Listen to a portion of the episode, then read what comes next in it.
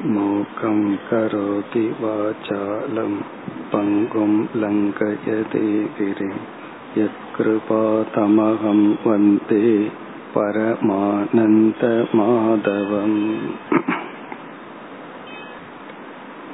பகவத்கீதையில் பதினைந்தாவது அத்தியாயத்தை இம்முறை நாம் சிந்திக்க ஆரம்பிக்கின்றோம் இந்த அத்தியாயத்திற்கு புருஷோத்தம யோகம் என்பது தலைப்பு. இரண்டாவது அத்தியாயத்தில் அர்ஜுனனுடைய துயரத்தை நீக்குவதற்காக பகவான் ஒரு ஞானத்தை கொடுத்தார். ஞானத்தை விடுத்து எப்பொழுதெல்லாம் நம்முடைய துயரத்தை நாம் நீக்கிக் கொள்கின்றோமோ அது தற்காலிகமாக அந்த துயரத்திலிருந்து நமக்கு கிடைக்கின்ற விடுதலை. ஞானத்தினால் நாம் துயரத்தை நீக்கும் பொழுது அது நிரந்தரமான நீக்கம் அதைத்தான் சாஸ்திரம் மோக்ஷம் என்று அழைக்கின்றது. அந்த ஒரு தத்துவ ஞானத்தை இரண்டாவது அத்தியாயத்தில் பகவான் ஆரம்பித்தார். அதை இந்த பதினைந்தாவது அத்தியாயத்தில் பகவான் நிறைவு செய்ய இருக்கின்றார். அதனால்தான் முழு பகவத்கீதையை சாஸ்திரம் என்று சொல்கின்றோம். இந்த பதினைந்தாவது அத்தியாயத்தை மட்டும் சாஸ்திரம் என்றும் சொல்கின்றோம். இந்த அத்தியாயம்தான் கீதையில் தத்துவ விஷயத்தை பேசுகின்ற கடைசி அத்தியாயம். இதற்கு வரி பிறகு வருகின்ற பதினாறு பதினேழு பதினெட்டு இந்த அத்தியாயங்களில் நட்பண்புகளை பகவான் கூறி கீதையை நிறைவு செய்ய இருக்கின்றார். பதினாறாவது அத்தியாயத்தில் என்னென்ன குணங்களை நாம் அடைய வேண்டும் என்னென்ன குணங்களை நீக்க வேண்டும் என்றும் பதினேழாவது அத்தியாயத்தில் ஸ்ரத்தையை பற்றி முக்குணங்களை பற்றி சில கருத்துக்களை கூறி பதினெட்டாவது அத்தியாயத்தில் கீதையை நிறைவு செய்வார். ஆகவே இந்த பதினைந்தாவது அத்தியாயம் என்பது முழு உபனிஷத்தினுடைய சாராம்சம் அல்லது கீதையினுடைய சாராம்சம் என்றே கூறலாம். அதனாலதான் இந்த அத்தியாயத்தை பல இடங்களில் சிறிய இந்த அத்தியாயத்தை வந்து சாண்டிங் ஓதுவது வழக்கமாகவும் உள்ளது. இந்த அத்தியாயத்திற்குள் செல்வதற்கு முன் இதில் என்ன கருத்து பேசப்பட்டுள்ளது என்று சுருக்கமாக பார்ப்போம். பிறகு இருபது ஸ்லோகங்கள் கொண்ட இந்த அத்தியாயத்தை நாம் ஒவ்வொரு ஸ்லோகமாக ஒவ்வொரு சொல்லாகவும் பொருளை பார்க்க இருக்கின்றோம். இப்ப முதலில் இந்த பதினைந்தாவது அத்தியாயத்தில் பேசப்பட்டுள்ள கருத்துக்கள் என்ன? அதனுடைய சாராம்சத்தை பார்ப்போம். நான்கு தலைப்புகளாக நாம் பிரிக்கின்றோம். இந்த அத்தியாயத்தில் பேசப்பட்டுள்ள கருத்துக்கள் மைய கருத்துக்கள் நான்கு. முதல் கருத்து பிரம்ம தத்துவம். பிரம்மத்தை பற்றிய ஒரு கருத்து இதில் முக்கியமாக பேசப்படுகிறது. அதுதான் முதல் கருத்து. பிரம்மத்தை பற்றி என்னென்ன கருத்துக்கள் பேசப்படுகின்றன என்றால் பிரம்ம தத்துவம் சத்தியம் என்ற கருத்து இங்கு பேசப்படுகிறது. இந்த உலகத்தில் அனைத்தும் நிலையற்றது. பிரம்ம என்கின்ற ஒரே ஒரு தத்துவம் தான் உண்மை. அதைத்தான் மெய்ப்பொருள் என்றும் சொல்கின்றோம். இப்ப முதல் கருத்து பிரம்மத்தை பற்றி சத்தியம். பிரம்ம சத்தியம். பிறகு பிரம்மத்தை பற்றிய இரண்டாவது கருத்து இந்த சத்தியமான பிரம்ம தத்துவம் இரண்டற்றதாக உள்ளது. ஆகவே இந்த பிரம்ம தத்துவம் அத்வைதம். அத்வைதம் என்றால் இரண்டற்ற சத்தியமான சொரூபம். சத்தியம் என்றால் மெய்ப்பொருள் உண்மையானது. பிரம்மத்தை போல் வேறு ஏதாவது உண்மையானது இருக்கின்றதா என்றால் இல்லை. பிரம்ம தத்துவம் மட்டும்தான் உண்மையாக உள்ளது.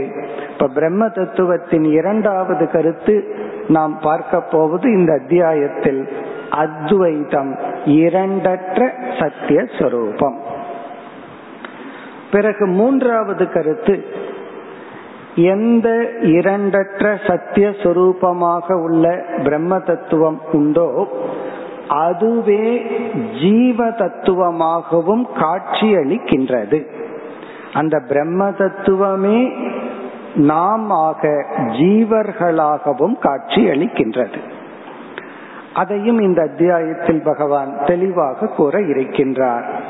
பிறகு நான்காவது கருத்து பிரம்மத்தை பற்றியது. அதே பிரம்ம தத்துவம் நாம் அனுபவிக்கின்ற ஜெகத்தாகவும் உள்ளது. இப்ப நான்கு கருத்துக்கள் பிரம்மத்தை பற்றி சத்தியம் அத்வைதம் ஜீவஸ்வரூபம் ஜெகத் ஸ்வரூபம் இந்த பிரம்ம தத்துவமே சத்தியமாக உள்ளது. அதுவே இரண்டற்றதாக உள்ளது. அதுவே ஜீவ தத்துவமாகவும் விளங்குகின்றது. அதுவே ஜெகத் இந்த உலகமாகவும் விளங்குகின்றது. இப்ப நான்கு தலைப்பில் முதல் தலைப்பு பிரம்ம தத்துவம் அந்த பிரம்ம தத்துவத்தை பற்றி இந்த நான்கு கருத்துக்கள் இந்த அத்தியாயத்தில் நாம் பார்க்க இருக்கின்றோம். இரண்டாவது ஜெகத் தத்துவம். நாம் அனுபவிக்கின்ற இந்த உலகம். இந்த உலகத்தை பற்றி அடிப்படையாக சில அறிவு நமக்கு தேவை. அந்த அடிப்படை அறிவையும் இந்த அத்தியாயத்தில் பகவான் நமக்கு கொடுக்கின்றார். இப்ப ஜெகத்தை பற்றி என்னென்ன கருத்துக்கள் இந்த அத்தியாயத்தில் பார்க்க போகின்றோம்? பிரம்மத்தை பற்றி சிலதை பார்த்தோம். இந்த உலகத்தை பற்றிய முதல் கருத்து பிரம்ம தத்துவம் சத்தியம் என்றால் இந்த ஜெகத் என்ற ஒரு தத்துவம் மித்யா. இது உண்மை அல்ல. வெறும் தோற்றம் நம்முடைய அனுபவத்திற்கு மட்டும் இருக்கின்றது. ஆராய்ந்து பார்த்தால் அதனுடைய இருப்பை நம்மால் விளக்க முடியாது. இப்ப ஜெகத்தை பற்றி பகவான் கூற இருக்கின்ற கருத்து மித்யா. இரண்டாவது கருத்து பிரம்ம தத்துவம் சத்தியம் இரண்டாவதாக அத்வைதம்னு பார்த்தோம். இரண்டற்றது பிளவுபடாததுன்னு பார்த்தோம். இனி பகவான் சொல்வார் இந்த ஜெகத்தானது துவைத ஸ்வரூபம். ஜெகத் படைப்புன்னு சொன்னாவே டிவிஷன் வேற்றுமைகள் தான் இப்ப இருமையுடன் கூடியதுதான் இந்த உலகம். அந்த பிரம்மத்திற்கு அப்படியே ஆப்போசிட்டா இருக்கு. அது சத்தியம் இது மித்தியா அது அத்வைதம். இது துவைத சொரூபம். பலவாக பிளவுபட்டதுதான் இந்த உலகம். பிறகு அடுத்த கருத்து. இந்த ஜெகத் எப்படி பிளவுபட்டுள்ளது? மேலும் எப்படி துவைத்தமாக உள்ளது என்றால் இந்த ஜெகத் தத்துவமே ஜீவர்களுடைய உடலாக உள்ளது. இந்த உடலை சாஸ்திரத்துல உபாதி என்று சொல்வார்கள். உபாதி என்றால் உடல். இந்த ஜெகத்தே ஒரு போர்ஷன் ஒரு பகுதியான இந்த உலகம் நம்முடைய உடலாக உள்ளது. பிறகு அடுத்தது இனியொரு பகுதியான இந்த உலகம் இந்த ஜீவன் அனுபவிக்கின்ற பொருளாக உள்ளது. அப்ப ஜெகத்தை பற்றி அடுத்த இரண்டு கருத்து ஜீவ உபாதி ஜீவ விஷயக. ஜீவர்களுக்கான உடல் ஜீவர்களுக்கான பொருள். நாம் பார்த்து அனுபவிக்கின்ற பொருளும் உலகம். பார்த்து அனுபவிக்கின்ற கருதியான உடலும் உலகம்தான். இப்ப இந்த உலகம் எப்படி பிளவுபட்டுள்ளது என்றால் அனுபவிக்கின்ற உடல் அனுபவிக்கப்படுகின்ற பொருள்கள். இவ்விதம் இந்த உலகம் அமைந்துள்ளது. இதையெல்லாம் இந்த அத்தியாயத்துல பகவான் சொல்ல போறார். இப்ப ஜெகத் என்பது மித்யா ஜெகத் என்பது துவைத ரூபம். இந்த ஜெகத்தே உடலாகவும் இந்த ஜெகத்தே உலகமாகவும் உள்ளது. உண்பவனாகவும் உண்ணப்படும் பொருளாகவும் உள்ளது. அதாவது சாப்பிடுபவனாகவும் சாப்பிடப்படும் பொருளாகவும் உள்ளது. இந்த பிரம்மார்ப்பணம் பிரம்மகவிகின்னு சொல்லி சாப்பிடும் பொழுது நம்ம சொல்லுவோம். அதே போல வேற ஒரு தத்துவ ஞானி வந்து உணவு அருந்தும் பொழுது ஒரு பிரேயர் பண்றார். என்ன பிரார்த்தனை என்றால் அவர் வந்து மாமிசம் சாப்பிடுபவர். அவருடைய பிரார்த்தனை எந்த ஒரு இறை தத்துவம் பலகீனமான உன்னை பலமான எனக்கு உணவாக்கியதோ அதே இறை தத்துவம் என்னை பலமான ஒருவனுக்கு உணவாக்கட்டும் அப்படின்னு சொல்லி சாப்பிடுவாராம். அப்படின்னா என்ன அர்த்தம்? இன்று நான் உன்னை உட்கொள்கின்றேன் என்றால் எனக்கும் அதே கதி நானும் ஒருவனுக்கு உணவாக வேண்டும். இப்ப இதுல என்ன சொல்கின்றார்?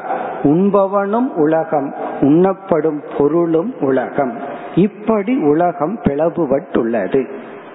இப்ப இந்த கருத்தெல்லாம் ஜெகத் தத்துவத்தை பற்றி நாம் இந்த அத்தியாயத்தில் பார்க்க இருக்கின்றோம். இனி மூன்றாவது கருத்து ஜீவ தத்துவம் ஜீவனை பற்றி இந்த அத்தியாயத்தில் பகவான் என்ன சொல்ல போகின்றார்? பிரம்மத்தை பற்றி நான்கு கருத்துக்கள் பார்த்தோம். பிறகு ஜெகத்தை பற்றி கருத்துக்கள் பார்த்தோம். இனி ஜீவனை பற்றி பகவான் பேச உள்ளார். ஜீவனை பற்றி பகவான் கூறுகின்ற முதல் கருத்து இந்த ஜீவன் ஆராய்ச்சி செய்து பார்த்தால் உண்மையில் அடிப்படையில் பிரம்மஸ்வரூபமாகவே தான் இருக்கின்றான். இப்ப முதல் கருத்து இந்த ஜீவன் அடிப்படையில் பிரம்மஸ்வரூபம்.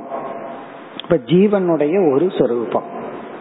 இனி ஒரு கோணத்தில் பார்த்தால் அறியாமையை எடுத்துக்கொண்டு அறியாமையுடன் ஒரு ஜீவன் தன்னை பார்த்தால் தத்துவ விசாரம் செய்யாமல் ஒரு ஜீவன் தன்னை பார்த்தால் இந்த ஜீவன் சம்சாரியாக உழன்று கொண்டிருக்கின்றான்.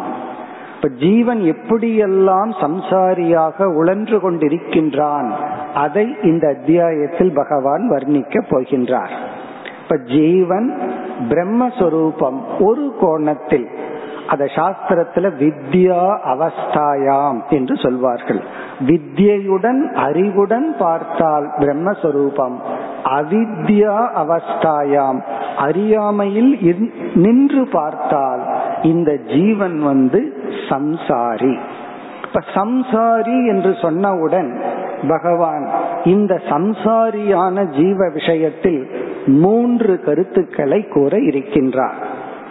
முதல் கருத்து வந்து இந்த எப்படி இவன் சம்சாரியாக இருக்கின்றான்? மரண தத்துவத்தை எல்லாம் சொல்ல போறார். இவன் இறந்ததற்கு பிறகு இவனுடைய பயணம் எப்படி இருக்கும்? எதையெல்லாம் எடுத்துக்கொண்டு பயணம் செய்ய போகின்றான்? நம்ம ஒரு ஊர்ல இருந்து ஊருக்கு போகும் பொழுது அந்த ஊருக்கு தகுந்த மாதிரி பேக் பண்ணிட்டு போவோம். இரண்டு நாள் தங்கணும்னா அதுக்கு தகுந்த மாதிரி பேக் பண்ணுவோம். ஒரு மாதம் தங்கணும்னா அதுக்கு தகுந்த மாதிரி பொருள்களை பேக் பண்ணுவோம். அதே போல இந்த உடலையே விட்டு பிரியும் ஜீவன் எதையெல்லாம் எடுத்துக்கொண்டு சேகரித்து கொண்டு இவன் பயணத்தை மேற்கொள்கின்றான். அப்போ ஜீவன் சம்சாரிங்கிற விஷயத்தில் அந்த சம்சார சொரூபத்தை சொல்ல போகின்றார். இரண்டாவதாக இந்த ஜீவனுடைய சாத்தியம் என்ன?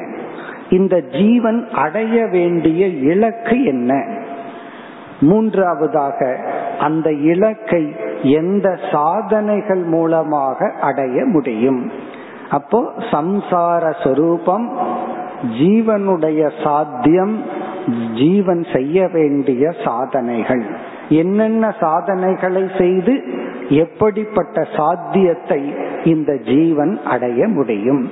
இதெல்லாம் ஜீவனை பற்றி அறியாமையில் இருக்கின்ற ஜீவனை பற்றி இந்த மூன்று கருத்துக்களை கூற இருக்கின்றார்.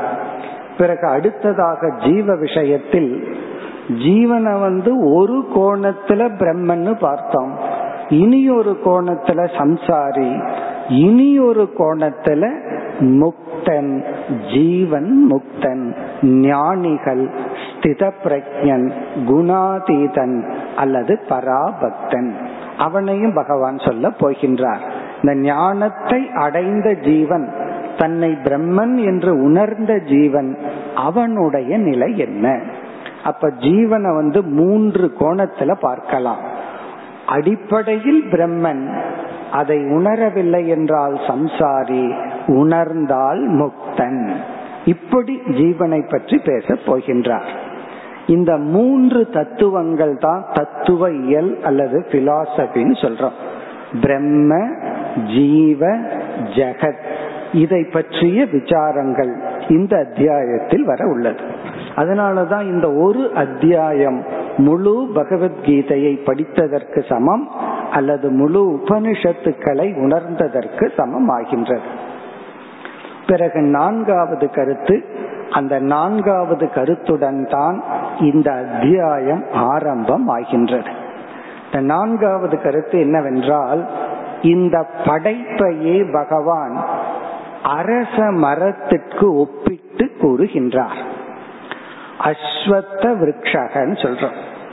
ஆலமரம்ங்கிறது வந்து வட விரக்ஷக தட்சிணாமூர்த்தி அமர்ந்திருக்கின்ற மரம் அது ஆலமரம். அரச மரம் நம்ம எல்லாத்துக்கும் தெரியும். அந்த அரச மரமே பகவானுடைய சிருஷ்டி அல்லது இந்த படைப்பை ஒப்பிட்டு இந்த அத்தியாயத்தை பகவான் ஆரம்பிக்கின்றார். அதாவது விருக்ஷ கல்பனா.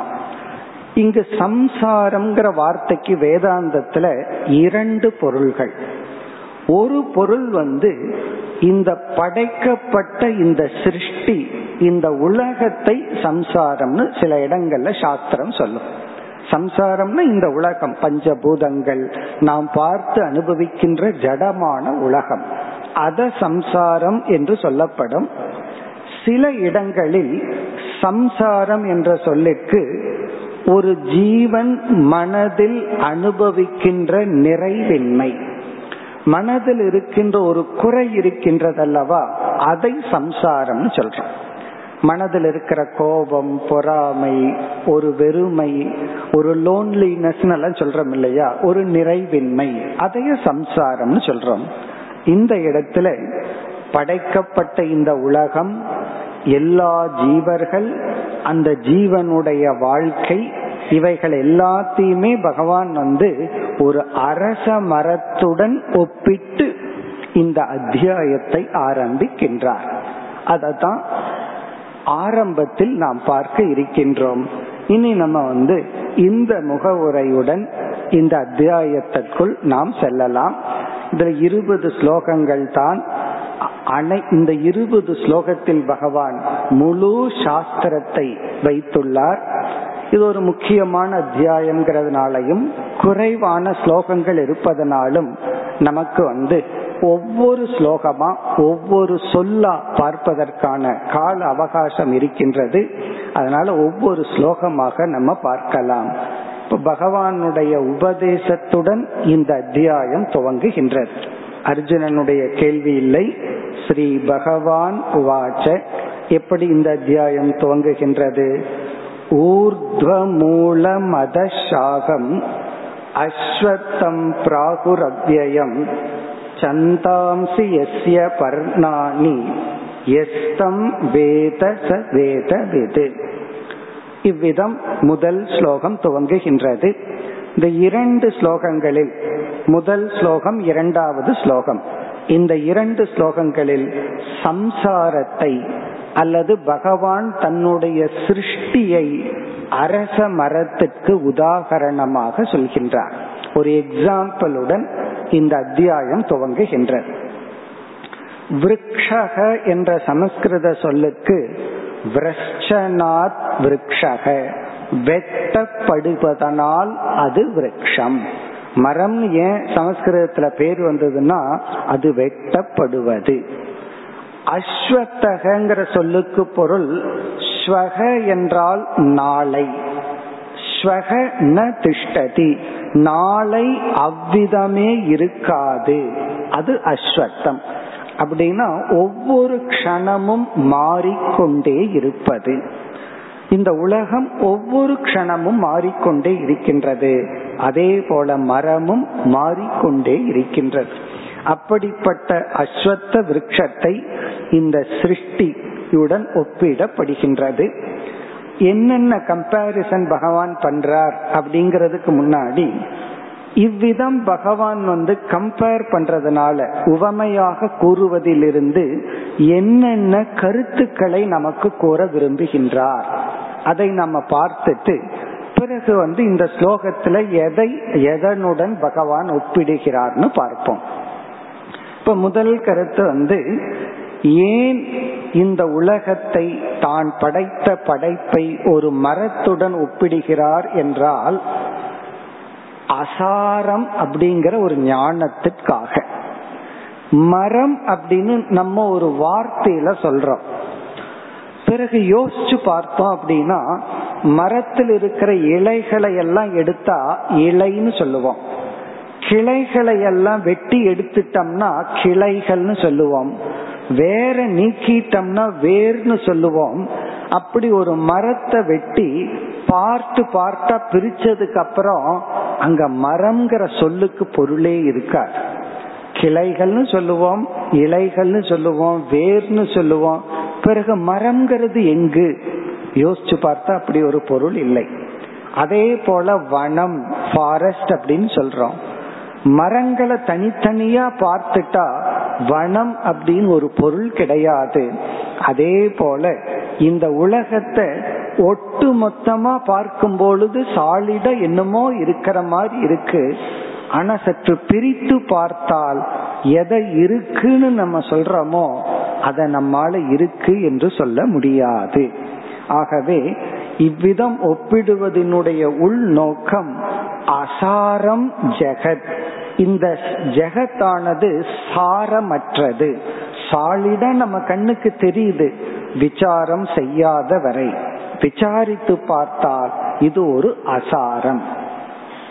ஆகவே என்னன்னா அதனால இரண்டாவது கருத்து அபுருஷார்த்தம். அபுருஷார்த்தம் என்றால் இந்த உலகத்தில் இருக்கின்ற எதை எடுத்துக்கொண்டாலும் அது நம்முடைய இடைப்பட்ட காலத்தின் லட்சியமாக வரலாமே தவிர அது நிரந்தரமான லட்சியமாக இருக்கக்கூடாது.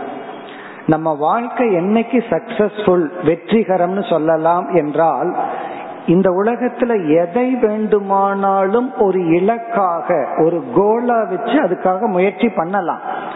ஆனா அப்படி பண்ணும் பொழுது இது ஃபைனல் கோல்ங்கிற புத்தி மனசுல வரக்கூடாது.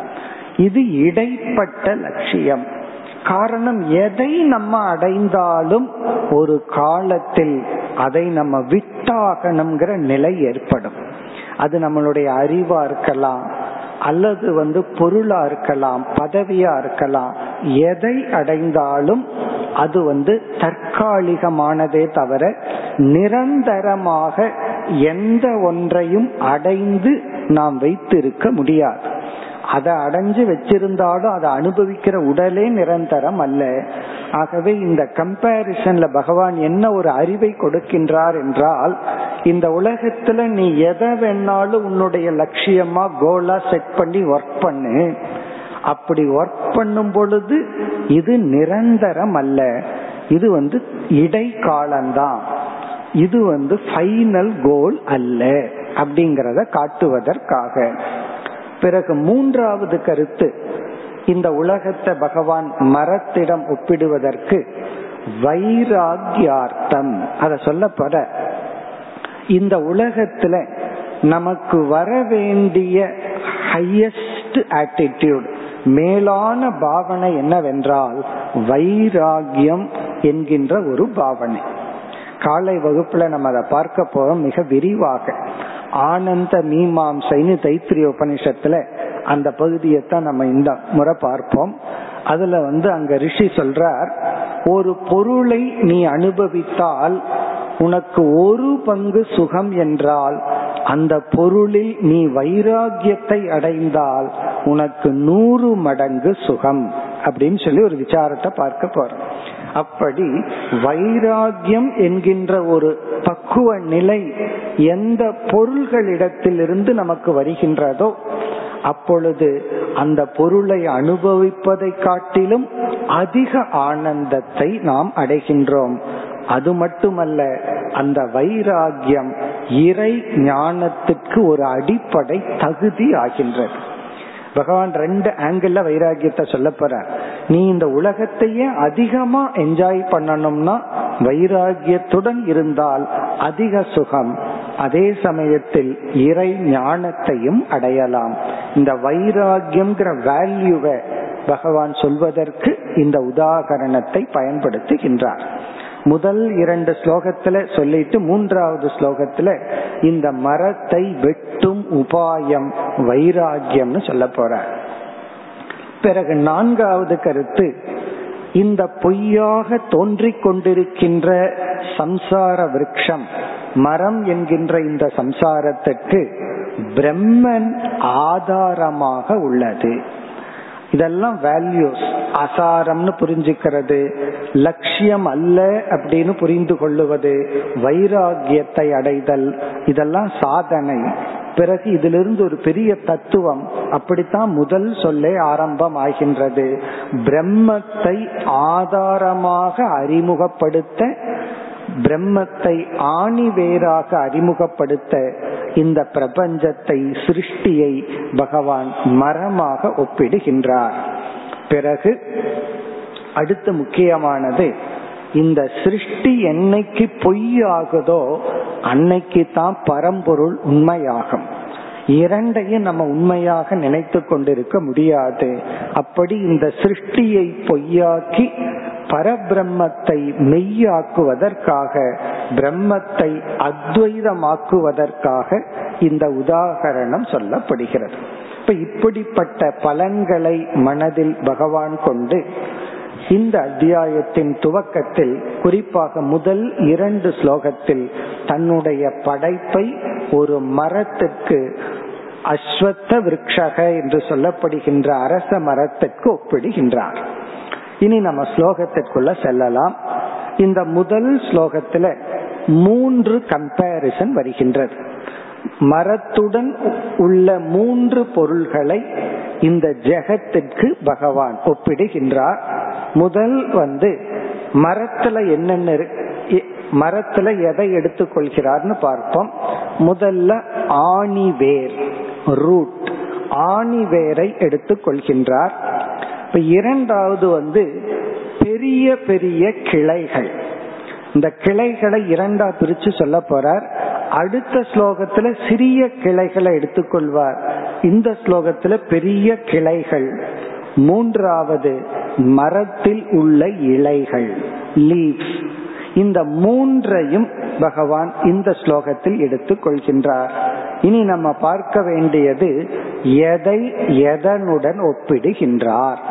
ஒரு மரத்துக்கு மூல காரணமாக மரம் நிற்பதற்கு காரணமாக உள்ள ஆணிவேர் எதற்கு ஒப்பிடப்படுகின்றது? பெரிய பெரிய கிளைகள் எதனுடன் ஒப்பிடப்படுகின்றது? இலைகள் எதனுடன் ஒப்பிடப்படுகிறது? இதுதான் இந்த ஸ்லோகத்தின் சாராம்சம். இப்ப ஸ்லோகத்தில் சென்றால் ஊர்துவ மூலம் ஊர்துவங்கிற சொல்லில் துவங்குகின்றது. மூலம் என்றால் ஆணிவேர். இந்த சம்சாரத்துடன் ஒப்படைப்படுகின்ற இந்த அஸ்வத்த விரக்ஷமானது ஊர்துவத்தை மூலமாக கொண்டுள்ளது. இங்கு ஊர்துவம் என்ற சொல்லுக்கு பரபிரம்ம பரமாத்மா பிரம்ம தத்துவம் என்பது பொருள். பிரம்மத்துக்கு இங்கு பகவான் கொடுக்கிற சொல் வந்து ஊர்துவம். இப்போ ஊர்துவம்னா பிரம்மன். மாயை என்ற சக்தியை தன்னுடன் அடக்கிய பிரம்மத்தை ஆணிவேராக இங்கு ஒப்பிடப்படுகின்றது. முதல்ல கம்பாரிசனை பார்த்துருவோம். பிறகு நம்ம விளக்கத்துக்கு வருவோம். ஊர்துவ மூலம் பிரம்மத்தை ஆணிவேராக இந்த மரம் கொண்டுள்ளது. இத வந்து நம்ம அப்படியே பார்க்கும் பொழுது மேல் நோக்கிய வேரை உடையதுன்னு டிரான்ஸ்லேஷன் வரும். அதனால தெரியாம சில புஸ்தகத்துல இந்த அரச மரத்தை தலைகீழா போட்டிருப்பாங்க ஏன்னா வேர் வந்து மேல் நோக்கி இருக்கு அப்படின்னு சொல்லி. இங்கு மேல் நோக்கி என்று பொருள் அல்ல. மேலான தத்துவத்தை ஆணி வேறாக கொண்டுள்ளது. இங்க ஊர்துவம்னா மேலான தத்துவம். ஹையஸ்ட் பிரின்சிபிள் மேலான தத்துவத்தை ஆணிவேராக கொண்டுள்ளது.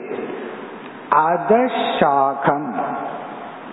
அதஷாகம் என்றால் கீழாக படர்ந்துள்ள சாகம் என்றால் கிளைகள். அதஷாகம் என்றால் கிளைகள் இங்கு பெரிய பெரிய கிளைகள்.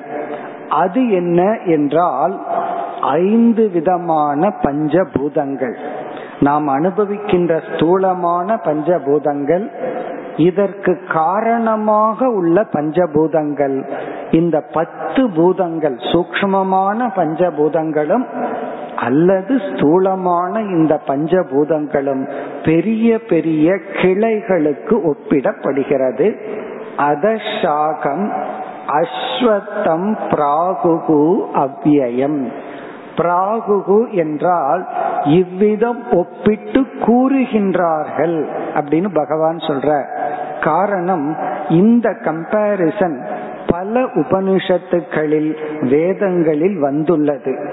அதனால வேதத்தில் ரிஷிகள் இவ்விதம் ஒப்பிட்டு பேசுகின்றார்கள். எவ்விதம்?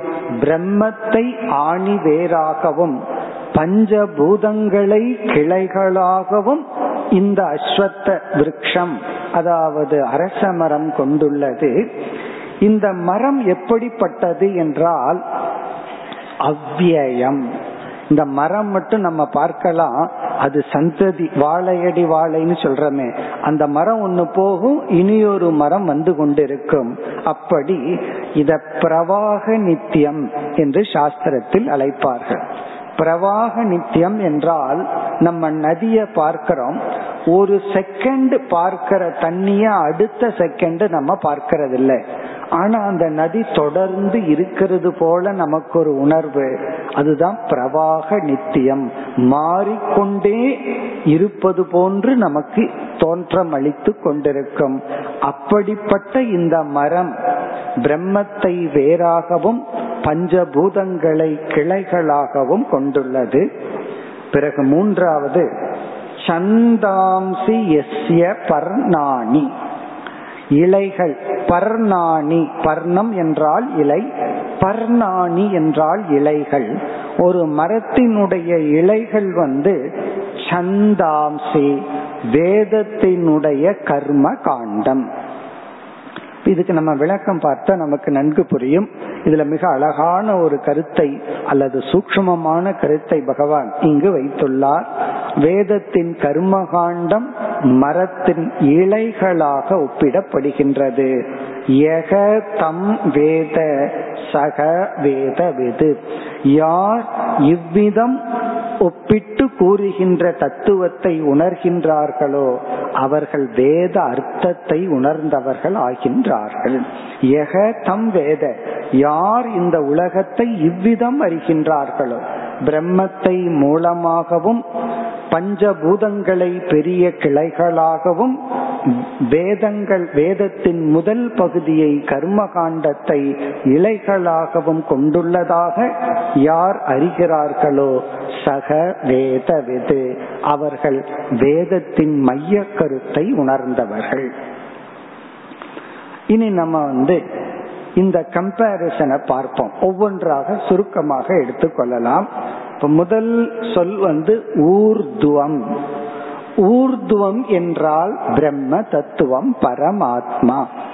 இந்த வேருக்கும் பிரம்மத்துக்கும் ஆணி வேருக்கும் பிரம்மத்துக்கும் எப்படி ஒப்பிடப்பட்டுள்ளது என்றால் இந்த மரம் நம்ம கண்ணுக்கு முன்னாடி தெரியும் அந்த வேர் இருக்கே அதை நம்ம பார்க்க முடியாது. நம்ம ஒரு போஸ்ட் நடணும் அப்படின்னு சொன்னா அதுக்கு எவ்வளவு செலவு பண்ண வேண்டியது இருக்கு? ஒரு பெரிய மரம் நிக்குது அப்படின்னு சொன்னா அது எவ்வளவு தூரம் பவுண்டேஷன் அது போட்டிருக்கும்? எவ்வளவு தூரம் அது வேர் உள்ள இருந்தால் அந்த மரம் எவ்வளவு ஒரு பெரிய காற்று வந்தாலும் நிற்கின்றது. அந்த வேர் வந்து ஸ்தூலமாக கண்ணுக்கு தெரிவதில்லை. அதனுடைய வெளிப்பாடு தான் நம்ம கண்ணுக்கு தெரிகின்றது. அதே போல பகவான் வந்து இந்த சிருஷ்டியில எப்படி செய்துள்ளார் அப்படின்னா காரணமான தன்னை மறைத்து கொண்டு தன்னுடைய காரியத்தை மட்டும் அனுபவிப்பதாக படைத்துள்ளார். அதாவது தன்னை பக மறைச்சது யார்னா பகவான் தான். எப்படி ஒரு மரம் தான் நிற்பதற்கு காரண சொரூபத்தை மறைத்து கொண்டு தன்னுடைய காரியத்தை தன்னுடைய எக்ஸ்பிரஷனை மட்டும் காட்டி நிற்கின்றதோ அதே போல பகவான் தன்னுடைய சிருஷ்டில என்ன செய்தாராம்? காரணமான தன்னை மறைத்து கொண்டுள்ளார். தான் படைத்த உலகத்தை மட்டும் காட்டி கொண்டுள்ளார். அதனால யாராவது இறைவனை வந்து மறுத்தால் அது இயற்கை. அதை அக்செப்ட் பண்றதுதான் அதிசயம். காரணம் என்ன? அப்படித்தான் பகவானை படைத்துள்ளார். அந்த இந்த தத்துவத்துடன் தான் தைத்திரிய உபநிஷத்தையும் நம்ம பார்க்க ஆரம்பிக்க போகின்றோம். அப்படி இந்த வேர் மறைந்துள்ளது. அது அதனுடைய வெளிப்பாடு தான் தெரிந்துள்ளது. அதுபோல் பிரம்ம தத்துவத்தை நேரடியாக நாம் பார்த்து இப்படித்தான் என்று உணர்ந்து கொள்வது சுலபம் அல்ல. பிறகு அடுத்த கம்பாரிசன் சங்கர் இங்கு பல சொற்களால் விளக்குகின்றார். இந்த ஆணிவேர் காரணம் மேலிருக்கின்ற மரம் தான் காரியம். அதே போல பிரம்மன் மூல காரணம் இந்த உலகம் காரியம். நம்ம ஒன்று கம்பேர் பண்ணணும் அப்படின்னா சிமிலாரிட்டி இருக்கணும். அதற்கும் இதற்கும் ஏதாவது காமன் ஃபியூச்சர் இருந்தா தான் கம்பேர் பண்ண முடியும். இப்போ அதை நம்ம பார்த்துட்டு இருக்கோம் பிரம்மத்திற்கும் ஆணிவேருக்கும் என்னென்னலாம் ஒற்றுமைனா ஆணிவேர் காரணத்தை போல இந்த உலகத்துக்கு பிரம்ம காரணம். பிறகு பிரம்மன் வந்து ஆதாரம் அதிர்ஷ்யம் என்று சாஸ்திரம் சொல்லும். அது ஆதாரமாகவும் உள்ளது அதே போல் தென்படுவதும் இல்லை. அதிர்ஷ்யம்னா பார்த்தா தெரியாது. ஆனா ஆதாரமாக உள்ளது. பிறகு வந்து மரத்தை வெட்டினாலும் கூட கொஞ்ச நாள் வேறு இருந்துட்டு இருக்கும் பிறகு மீண்டும் துளிர்க்கிறதையெல்லாம் நம்ம பார்க்கின்றோம். அப்படி மரத்தை ஒப்பிடுகையில் இந்த வேர் அதிக காலம் இருக்கின்றது. நித்தியம். அதே போல இந்த பிரபஞ்சம் மறைந்தாலும் பிரபஞ்சம் இருந்தாலும் அந்த பிரம்ம தத்துவம் அப்படியே அழியாமல் இருக்கின்றது. நித்தியமாக காரணமாக சூக்மமாக ஆதாரமாக அதிர்ஷ்யமாக பிரம்ம தத்துவம் இருக்கின்றது. வேரை போல. பிறகு வந்து இந்த மரம் வந்து இதுக்கு ஆப்போசிட் அதுதான் நம்ம இங்க அடுத்த கம்பாரிசன்ல பார்க்க போறோம். இப்படி பல ஒற்றுமைகளால் ஒரு மரத்தினுடைய ஆணி வேரை பகவான் வந்து பிரம்மத்துடன் ஒப்பிடுகின்றார். இனி அடுத்த ஸ்லோகத்துல செய்ய போறார் கிளை வேறுகள் எல்லாம் இருக்கும். அதை வேறு ஒரு தத்துவத்திற்கு ஒப்பிட போறார். இந்த இடத்துல ஆணிவேர் பிரம்ம பிரம்மத்தை ஆதாரமாக கொண்டுள்ளது இந்த சிருஷ்டி. ஆணிவேரை ஆதாரமாக மரம் கொண்டுள்ளது போல. இனி அடுத்த கம்பாரிசனுக்கு வருவோம். அத சாகம். சாகா என்றால் கிளைகள் அதசாகம் என்றால் இந்த சம்சாரமாகிய அஸ்வத்த விரக்ஷம். கிளைகளை கீழ்நோக்கி சென்றுள்ள கிளைகளை உடையது. அது என்ன என்றால் இந்த பிரபஞ்சத்துக்கு காரணமாக உள்ள ஐந்து பூதங்கள். இந்த பஞ்ச பூதங்களை வந்து கிளைகளாக கொண்டுள்ளது. இத வந்து நம்ம அப்படியே ஆப்போசிட்டா பார்க்கணும். இந்த கிளைகள் எல்லாம் ஸ்தூலமா கண்ணுக்கு தெரியும். அதே போல இந்த பஞ்ச பூதங்கள் ஸ்தூலமாக நமக்கு தெரிகின்றது அதனாலதான் இந்த உடலும் இந்த உலகமும் ஆனதுன்னு நம்ம பார்த்தோம். மேலும் பார்க்க போகின்றோம். அது இரண்டாவது கம்பாரிசன் இனி மூன்றாவது தான் ரொம்ப முக்கியமான அழகான ஒரு கம்பாரிசன் மூன்றாவது என்ன சொல்கின்றார்? சந்தாம்சி எஸ்ய பர்ணாணி. வேதத்தினுடைய கர்ம காண்டங்கள் இந்த மரத்தினுடைய இலைகளாக உள்ளது.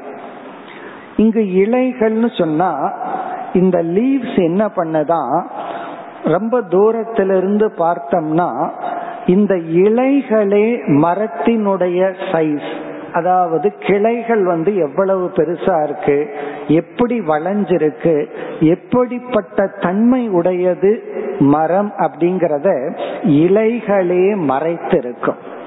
அந்த இலைகளை நீக்கி பார்த்தோம்னா தான் அந்த மரத்தினுடைய தன்மையை புரிந்து கொள்ள முடியும். அப்ப இந்த மரத்தினுடைய இலைகள் என்ன செய்கின்றதுன்னா மரத்தினுடைய தன்மையை மறைக்கின்றது. இரண்டாவதா இந்த இலைகள் என்ன செய்கின்றது? ஒரு மரத்துக்கு அழகே இலைகள் தான் இலைகளோடு இருந்தா மரம் அழகா இருக்கும். இலைகள் இல்லை என்றால் மரத்திற்கு அழகு இல்லை. அதனாலதான் இலையுதிர் காலத்துல மரம் அழகா இருக்க. ஒருவர் சொன்னார் இலையுதிர் காலம்ங்கிறது மரம் செய்கின்ற தவக்காலம் சொன்னார். அது தவம் பண்ணுனா எப்படி இருக்குமோ அது போலனர் அப்படி இலைகள் அப்படிங்கிறது மரத்தை அழகுபடுத்துகின்றது. மூன்றாவது மரத்தை காப்பாற்றுகின்றது மரத்தை வளர்க்கின்றது. இதெல்லாம் இலைகளினுடைய வேலை. இலைகள் தான் மரத்தை வளர்க்கின்றது காப்பாற்றுகின்றது மரத்தினுடைய தன்மையை மறைக்கின்றது. பிறகு மரத்தை அழகுபடுத்தி காட்டுகின்றது. இனி நம்ம வந்து எதற்கு பகவான் ஒப்பிடுகிறார்னு பார்ப்போம். இந்த வேதத்தை நம்ம வந்து கர்மகாண்டம் ஞானகாண்டம் இரண்டா பிரிக்கிறோம். இந்த ஞான காண்டம்னா லாஸ்ட் போர்ஷன் அதுலதான் உபனிஷத்துக்கள் தத்துவங்கள் எல்லாம் வருது. வேதத்தினுடைய முதல் பகுதிக்கு போனோம் அப்படின்னா அங்கு வந்து இந்த உலகம் நிலையற்றது என்றோ அல்லது வந்து இந்த உலகம் வந்து அசாரம் இந்த உலகத்துல வைராக்கியம் வேணும் இப்படி எல்லாம் அங்க உபதேசம் இருக்காது. இந்த உலகத்துல நீங்க என்னென்ன சுகங்களை எல்லாம் அனுபவிக்கலாம் அப்படின்னு சொல்லி இந்த உலகத்தையே லட்சியமாக காட்டி அதற்கான சாதனைகளை எல்லாம் காட்டி இந்த உலகத்தை நீங்க எப்படியெல்லாம் அனுபவிக்கலாம்னு சொல்லி கர்மகாண்டம் நமக்கு காட்டி கொடுக்கின்றது. இப்ப கர்மகாண்டம் என்ன பண்ணுதுன்னா இறைவனை ஒரு கருவியா வச்சு விதவிதமான யாகங்கள் பூஜைகள் தியானங்கள் எல்லாம் சொல்லி அதெல்லாம் எதற்குனா இந்த உலகத்தை நன்கு அனுபவிக்க. அது மட்டுமல்ல சில பேர் இதே போல நான் இறந்ததுக்கு அப்புறமும் ஒரு நான் இன்பத்தை அனுபவிக்கணும்னா சொர்க்கலோகம் பிரம்மலோகம் பித்ருலோகம்னு சொல்லி வேறு சில லோகங்களை எல்லாம் கர்மகாண்டம் அறிமுகப்படுத்தி அந்த கர்மகாண்டம் நம்ம என்ன செய்யுதா? இந்த உலகத்திலிருந்து விலகாமல் இந்த உலகத்தை நோக்கி நம்மை ஈர்க்கின்றது. கர்மகாண்டத்தை பொறுத்த வரைக்கும் இந்த உலகத்தை சத்தியமாகத்தான் பேசும். உலகத்தினுடைய தன்மையை எல்லாம் ஆராய்ச்சி செய்யாது. இறைவனை பற்றிய அறிவையும் கர்மகாண்ட நமக்கு கொடுக்காது. பிறகு என்ன பண்ணும்னா இந்த உலகத்தை அனுபவிக்க அது நம்மை தோண்டும். அப்படி தூண்டுறதுனால என்ன ஆகுதுன்னா இந்த உலகத்திலேயே நம்ம தொடர்ந்து இருப்போமே தவிர இதிலிருந்து நாம் வெளிவர முடியாது. எப்படி இலைகள் வந்து மரத்தை வச்சு காப்பாற்றுகின்றதோ அதே போல இந்த கர்ம காண்டம் நம்மை இந்த சம்சாரியாகவே உலகத்தில் வைத்திருக்கும். அதனுடைய பொருள் என்னன்னா கர்மகாண்டம் மட்டுமல்ல இந்த உலகத்துல நம்ம என்னென்ன அறிவை அடையிறோமோ உலகத்துல எதையெல்லாம் நம்ம பொருளாக சேர்த்தி கொள்றோமோ அதெல்லாம் நம்ம ஒரு கோணத்துல எப்படி தோன்றுதுன்னா என்னுடைய லட்சியம் என்னுடைய உழைப்பு நான் சம்பாரிச்சது என்னுடைய அதாவது தவத்தை பாருங்கள் நான் எவ்வளவு கஷ்டப்பட்டு உழைச்சி இதையெல்லாம் சம்பாரிச்சிருக்கிறேன் அப்படின்னு ஒரு கோணத்துல தோன்றும். ஆனால் அவைகளெல்லாம் ஒரு விதமான விலங்குகள். அவைகள்னாலதான் நம்ம கட்டுப்பட்டு இருக்கிறோம். எதெல்லாம் நம்ம பெருமையா இது நான் சம்பாரிச்ச அறிவு சம்பாரிச்ச பதவி சம்பாரிச்ச பொருள் அப்படின்னு நினைச்சிட்டு இருக்கிறோமோ மேபி ஒரு ஆங்கிள் ரைட் அதெல்லாம் நமக்கு இன்பத்தை கொடுக்கின்ற பொருள்கள். இனி ஒரு ஆங்கிள் என்னன்னா அவைகளிலிருந்து வெளிவருவது என்பது சுலபம் அல்ல நமக்கு நாமே கட்டி கொண்ட மதில் சுவர்கள். அதை உடைச்சிட்டு வர்றது ரொம்ப கஷ்டம். ஏன்னா நம்ம கட்டியிருக்கோம். வேற யாராவது கட்டினாவது கொஞ்சம் தப்பா கட்டியிருக்கலாம். ஆனா நம்மளே ரொம்ப ஸ்ட்ராங்கா கட்டியிருக்கோம். அதை விட்டு வர முடியாது. அந்த ஆங்கிள் இந்த இடத்துல பகவான் சொல்றார். இப்ப கர்மகாண்ட என்னென்ன செய்கின்றதுன்னு சொன்னா எப்படி இலைகள் வந்து மரத்தினுடைய தன்மையை மறைக்கின்றதோ அதே போல வேதத்தின் கர்மகாண்டம் இந்த ஜெகத்தினுடைய துக்க சொரூபத்தை மறைத்து சுகஸ்வரூபத்தை மட்டும் காட்டும். அதாவது வந்து இந்த உலகம் துக்கத்தையும் கொடுக்கும். அதை அது நமக்கு காட்டாது. அதை பற்றி பேசாது. அதை பத்தி கேட்கணும்னா உபனிஷத்துக்கு தான் வரணும். ஆனா கர்மகாண்டம் என்ன பண்ணும்? சுக அம்சத்தை மட்டும் காட்டி இந்த உலகத்தினுடைய அதர் சைடு காயினுடைய அதர் சைடுன்னு சொல்றமே அதே போல இனியொரு பக்கத்தை கர்மகாண்டம் மறைக்கும். கர்மகாண்டம் மட்டுமல்ல அனைத்து அறிவுகளும் நமக்கு என்ன பண்ணும்னா ஒரு பகுதியை தான் காட்டி கொடுக்கிறதே தவிர இனியொரு பகுதியை மறைத்து விடுகின்றது. இந்த உலகத்துல நாலு பேர்த்துக்கிட்ட பேசின என்ன சொல்லுவார்கள்? ஆசைய வளர்த்துக்கணும் சும்மா இருக்க கூடாது பொருளை விடக்கூடாது சம்பாதிக்கணும். எல்லாத்தையும் சேர்த்தி கொள்ளணும் சேர்த்தி கொள்ளணுங்கிறது தான் தத்துவமா இருக்கும். விடணும் தியாகம் பண்ணணும் வைராகியம் வரணுங்கிறத வந்து யாரும் பேச மாட்டார்கள். அதே போல இந்த கர்மகாண்ட என்ன பண்ணுதான்? உலகத்தின் துயரமான சொரூபத்தை மறைத்து சுகத்தை மட்டும் காட்டுகின்றன இந்த விளம்பரத்தை போல ஒரு பொருளை விளம்பரப்படுத்தும் பொழுது அதை மேனுபேக்சர் பண்றவருக்கு தெரியும் இதுல என்னென்ன டிஃபெக்ட் இருக்குன்னு. அதை சொல்லாமல் பிளஸ் பாயிண்ட மட்டும் சொல்வது போல் இந்த கர்மகாண்டம் செய்கின்றது. பிறகு கர்மகாண்டம் என்னென்னலாம் செய்கின்றது? எப்படி நம்மை இந்த சம்சாரத்தில் இங்க சம்சாரம்னா அறியாமையில் வைத்துள்ளது என்று நாம் பார்க்க வேண்டும். அதை நாம் நாளை தொடர்வோம். ஓம் போர் நமத போர் पूर्णस्य पूर्णमादाय पूर्णमेवावशिष्यते ॐ शान्ति शान्ति शान्तिः